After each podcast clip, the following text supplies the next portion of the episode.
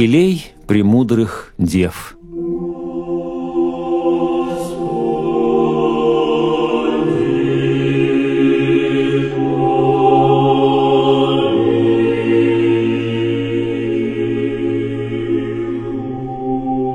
О христианском милосердии по учению святых отцов.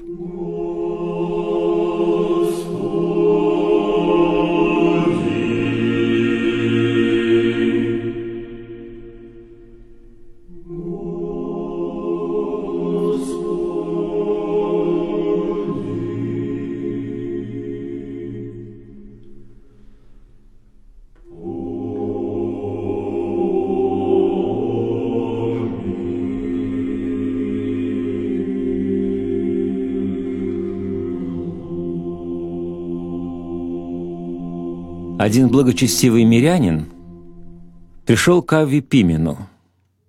У старца случились и другие братья, желавшие послушать его беседы. Но старец сказал благочестивому мирянину, «Скажи братьям что-нибудь в наставление». Мирянин отказывался. Но старец принудил его, и он начал говорить. «Не умею говорить от Писания, скажу вам притчу». Один человек сказал – своему другу, «Я желаю видеть царя. Пойдем со мной». Друг отвечал, «Пройду с тобою половину дороги». Сказал он и другому своему другу, «Проводи меня к царю». Он отвечал, «Доведу тебя до царского дворца». Он сказал и третьему другу, «Пойдем со мной к царю». «Пойдем», — отвечал третий друг, «я введу тебя во дворец и представлю тебя царю». Первый друг — это подвижничество, которое наставляет на истинный путь. Второй — чистота, которая достигает небес. Третий друг — милосердие, которое с дерзновением приводит к самому царю Богу. Святитель Василий Великий. Будьте милосердны, как и Отец ваш милосерден. Евангелие от Луки, глава 6, стих 36. «Блаженны милостивые, ибо они помилованы будут». Евангелие от Матфея, глава 5, стих 7. Что такое милость? Милость, говорит святитель Тихон Задонский, есть плод любви неотлучной и всегда с нею сопряженной как теплота с огнем. И как огонь теплоту, так любовь милость подает. Милостыня, говорит святой Иоанн Златоуст, есть мать любви. Любви, отличающей христианство, превосходящей все знамения, служащей признаком учеников Христовых. Милосердие, говорит преподобный Исаак Сирин, есть печаль, возбуждаемая милостью — и ко всем сострадательно преклоняется. Кто достоин худого с ним обращения, тому не воздает злом, и кто достоин доброго воздаяния, того преисполняет с избытком.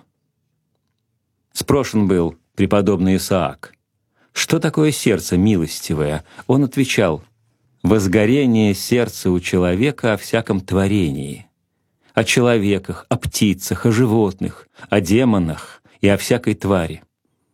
При воспоминании о них и при воззрении на них очи у человека источают слезы. От великой и сильной жалости, обремлящей сердце, и от великого терпения умиляется сердце его, и не может он вынести или слышать или видеть какого-либо вреда или малой печали, претерпеваемых тварью. А посему и о бессловесных, и о врагах истины и о делающих ему вред, ежечасно со слезами приносит молитву, чтоб сохранились, и были они помилованы. А также и об естестве присмыкающихся молится с великой жалостью, какая без меры возбуждается в сердце его до уподобления всем Богу. Милосердие, говорит святой Василий Великий, есть болезнование об угнетаемых сверх меры их вины, ощущаемое сострадательными. Милосердствует о том, кто из великого богатства впал в крайнюю нищету, кто из крепкого телесного здоровья перешел в крайнее изнеможение, кто прежде восхищался красотой и свежестью своего тела и потом поврежден обезображивающими болезнями. Святой Григорий Низкий пишет, «Что такое милость и в чем ее деятельность?» Сказано «блаженны милостивые, ибо они помилованы будут». Ближайший смысл этого изречения призывает человека к взаимной любви и сострадательности, потому что по неравенству и несходству житейских дел не все живут в одинаковых обстоятельствах, отношениях к достоинству и устройству тела, и достатку, и во всем прочем. Жизнь по большей части делится на противоположности, различаясь рабством и господством, богатством и бедностью, славой и бесславием, дряхлостью тела и добрым здравием и всем тому подобным. Посему, чтобы недостаточное пришло в равенство с изобилующим, и скудное восполнилось избыточествующим, Господь узаконивает людям быть милостивыми к низшим, ибо невозможно иначе побудить к уврачеванию беды ближнего, как только если милость смягчит душу к принятию такого побуждения, так как милость познается из противоположного жестокости. Как жестокий и свирепый недоступен приближающимся, так сострадательный и милостивый приходят как бы в одно расположение с нуждающимися, для опечаленного делаясь тем, чего требует скорбный его ум, и милость есть произвольная печаль, производимая чужими бедствиями. Милость есть исполненное любви расположение к претерпевающим со скорбью что-либо для них обременительное. Ибо как жестокость и зверство имеют началом ненависть, так и милость некоторым образом происходит от любви, и ее только имеет своим началом. И если кто в точности исследует отличительное свойство милости, то найдет, что это усиление исполненного любви расположения, соединенное с ощущением печали. О том, чтобы иметь общение в хорошем, заботятся все одинаково, и враги, и друзья. Но желать участвовать в прискорбном свойственно только обладаемым любовью. А из всех привязанностей в этой жизни могущественнейшую признается любовь, и милость есть усиление любви. Итак, достоблажен, у кого душа в таком расположении, как у достигшего самого верха добродетели. А сколько пользы для жизни, если кто принимает в этом смысле значение этого блаженства, излишнее дело о том рассуждать. Потому что и самим детям явны преуспеяния, совершаемые в жизни по этому совету. Если предположим так, во всех произойдет такое соотношение души с униженными, то не останется уже ни высшего, ни низшего, и жизнь не будет делиться на противоположности имен, не отяготит человека бедность, не унизит рабство, не опечалит бесчестие, потому что все у всех будет общее, и равенство прав, и свобода говорить водворится в жизни человеческой, когда изобилующий добровольно сравняется с недостаточным. Когда же будет это, то не останется никакого предлога к вражде. Бездейственна тогда зависть, обман, война. Все эти порождения, пожелания иметь у себя больше.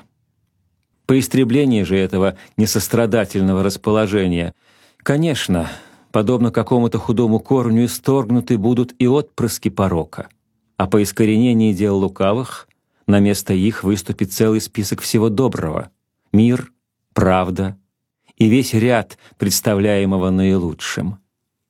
Посему, что блаженнее этого, так вести жизнь не запором и засовом, вверяя безопасность своей жизни, но безопасность сию находя друг в друге — как жестокий и зверонравный, неприязненным себе делает испытавших его свирепость, так, напротив, все делаются благорасположенными к милостивому, потому что милость в получивших ее, естественно, рождает любовь.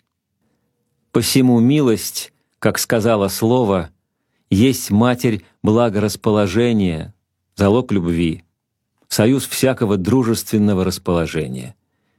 И при сей надежной опоре можно ли примыслить что-либо более твердое для этой жизни?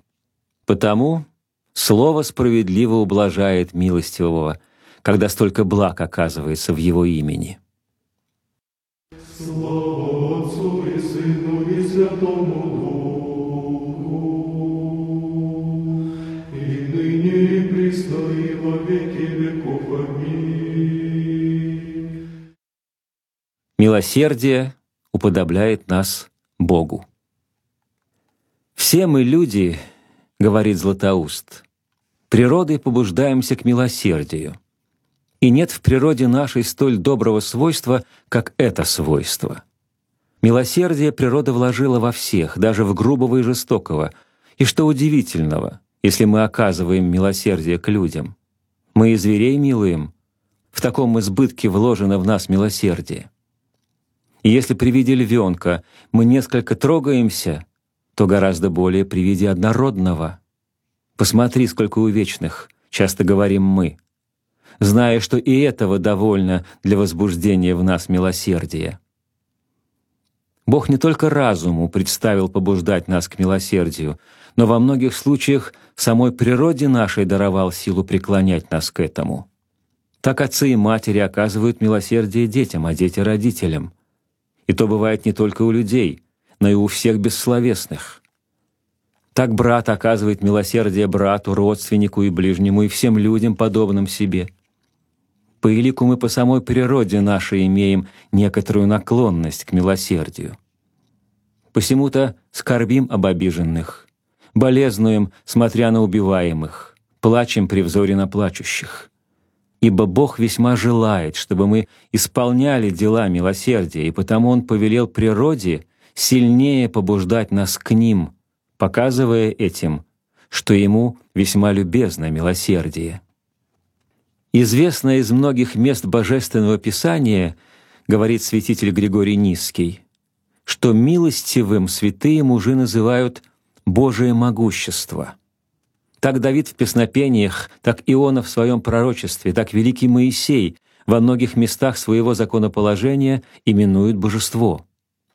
Посему, если Богу приличествует название «милостивый», то не Богом ли соделаться призывает Сын Божий и тебя — как украшенного свойством божества, говоря «блаженны милостивые, ибо они помилованы будут».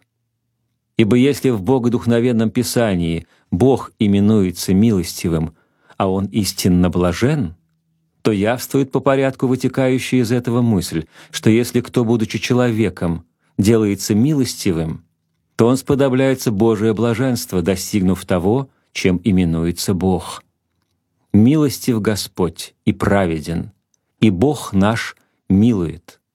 И не блаженно ли паче человеку называться тем, чем за дела свои именуется Бог? Человек, говорит святой Златоуст, всего более должен учиться милосердию, ибо оно-то и делает его человеком. Кто не имеет милосердия, тот перестает быть и человеком. И чем удивишься ты, что милосердие служит отличительным признаком человечества. Оно есть признак божества. Милость поистине есть царица, делающая людей подобными Богу. Давая многие другие заповеди, Господь не присовокупил слов «будьте милосердны, как и Отец ваш милосерден», а употребил их, говоря только о милостыне. Ибо ничто столько не уподобляет нас Богу, как благотворительность. Милость есть свойство Божие. Ее именем сам Бог любит называться. «Щедр и милостив Господь», — говорит Писание, «долго терпелив и много милостив и истинен». И еще «милость Божия по всей земле». Она спасла род человеческий, ибо если бы Бог не помиловал нас — то все погибло бы. Она примирила нас, бывших врагами. Она доставила нам бесчисленные блага. Она побудила Сына Божия сделаться рабом и истощить себя. Милосердие и сострадание уподобляет нас Богу. Не сказал Господь, если станете поститься, то будете подобны Отцу вашему. Не сказал, если станете соблюдать девство, или если станете молиться, то будете подобны Отцу вашему. Но сказал, будьте милосердны, как и Отец ваш Небесный. Это дело Божие. «Милости хочу», — говорит Он, — «а не жертвы». Бог сотворил небо, сотворил землю и море. Велики эти дела и достойны Его премудрости. Но ничем Он так не расположил к себе человеческий род, как милосердием и человеколюбием. И то есть дело Его премудрости и благости. Но гораздо более то, что Он сделался рабом. Не поэтому ли мы более удивляемся Ему? Не поэтому ли более благоговеем перед Ним? И Бога ничто столько не располагает к нам, как милосердие. Припомни, что и мир существует по милости, и подражай Господу. Милость человека ближнему своему, а милость Господня — всякой плоти. Грешников ли будешь представлять, праведников ли? Все имеют нужду в милости Божией, все пользуются ею. Почему, скажи мне, Бог повелевает солнцу своему восходить над злыми и добрыми. Что если бы он в продолжении только года удержал дождь? Не погубил ли бы всех? Что если бы произвел мглу, как некогда? Не погубил ли бы всех?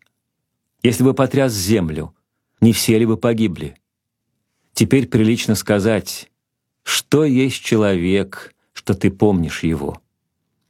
Если Бог только погрозит земле, то все сделаются одним гробом. Как капля воды из ведра, говорит Исаия, так народы пред ним, как пылинка на весах. Как для нас легко двинуть весы, так для него погубить все и опять сотворить. Посему тот, кто имеет такую власть над нами, видит, что мы ежедневно грешим и не наказывает — не по милости ли терпит? И животные существуют и сохраняются по милости же. Ибо сказано «Людей и зверей хранишь Ты, Господи». Он презрел на землю и наполнил ее животными. Для чего? Для Тебя. А Тебя для чего сотворил? Не для благотворения ли?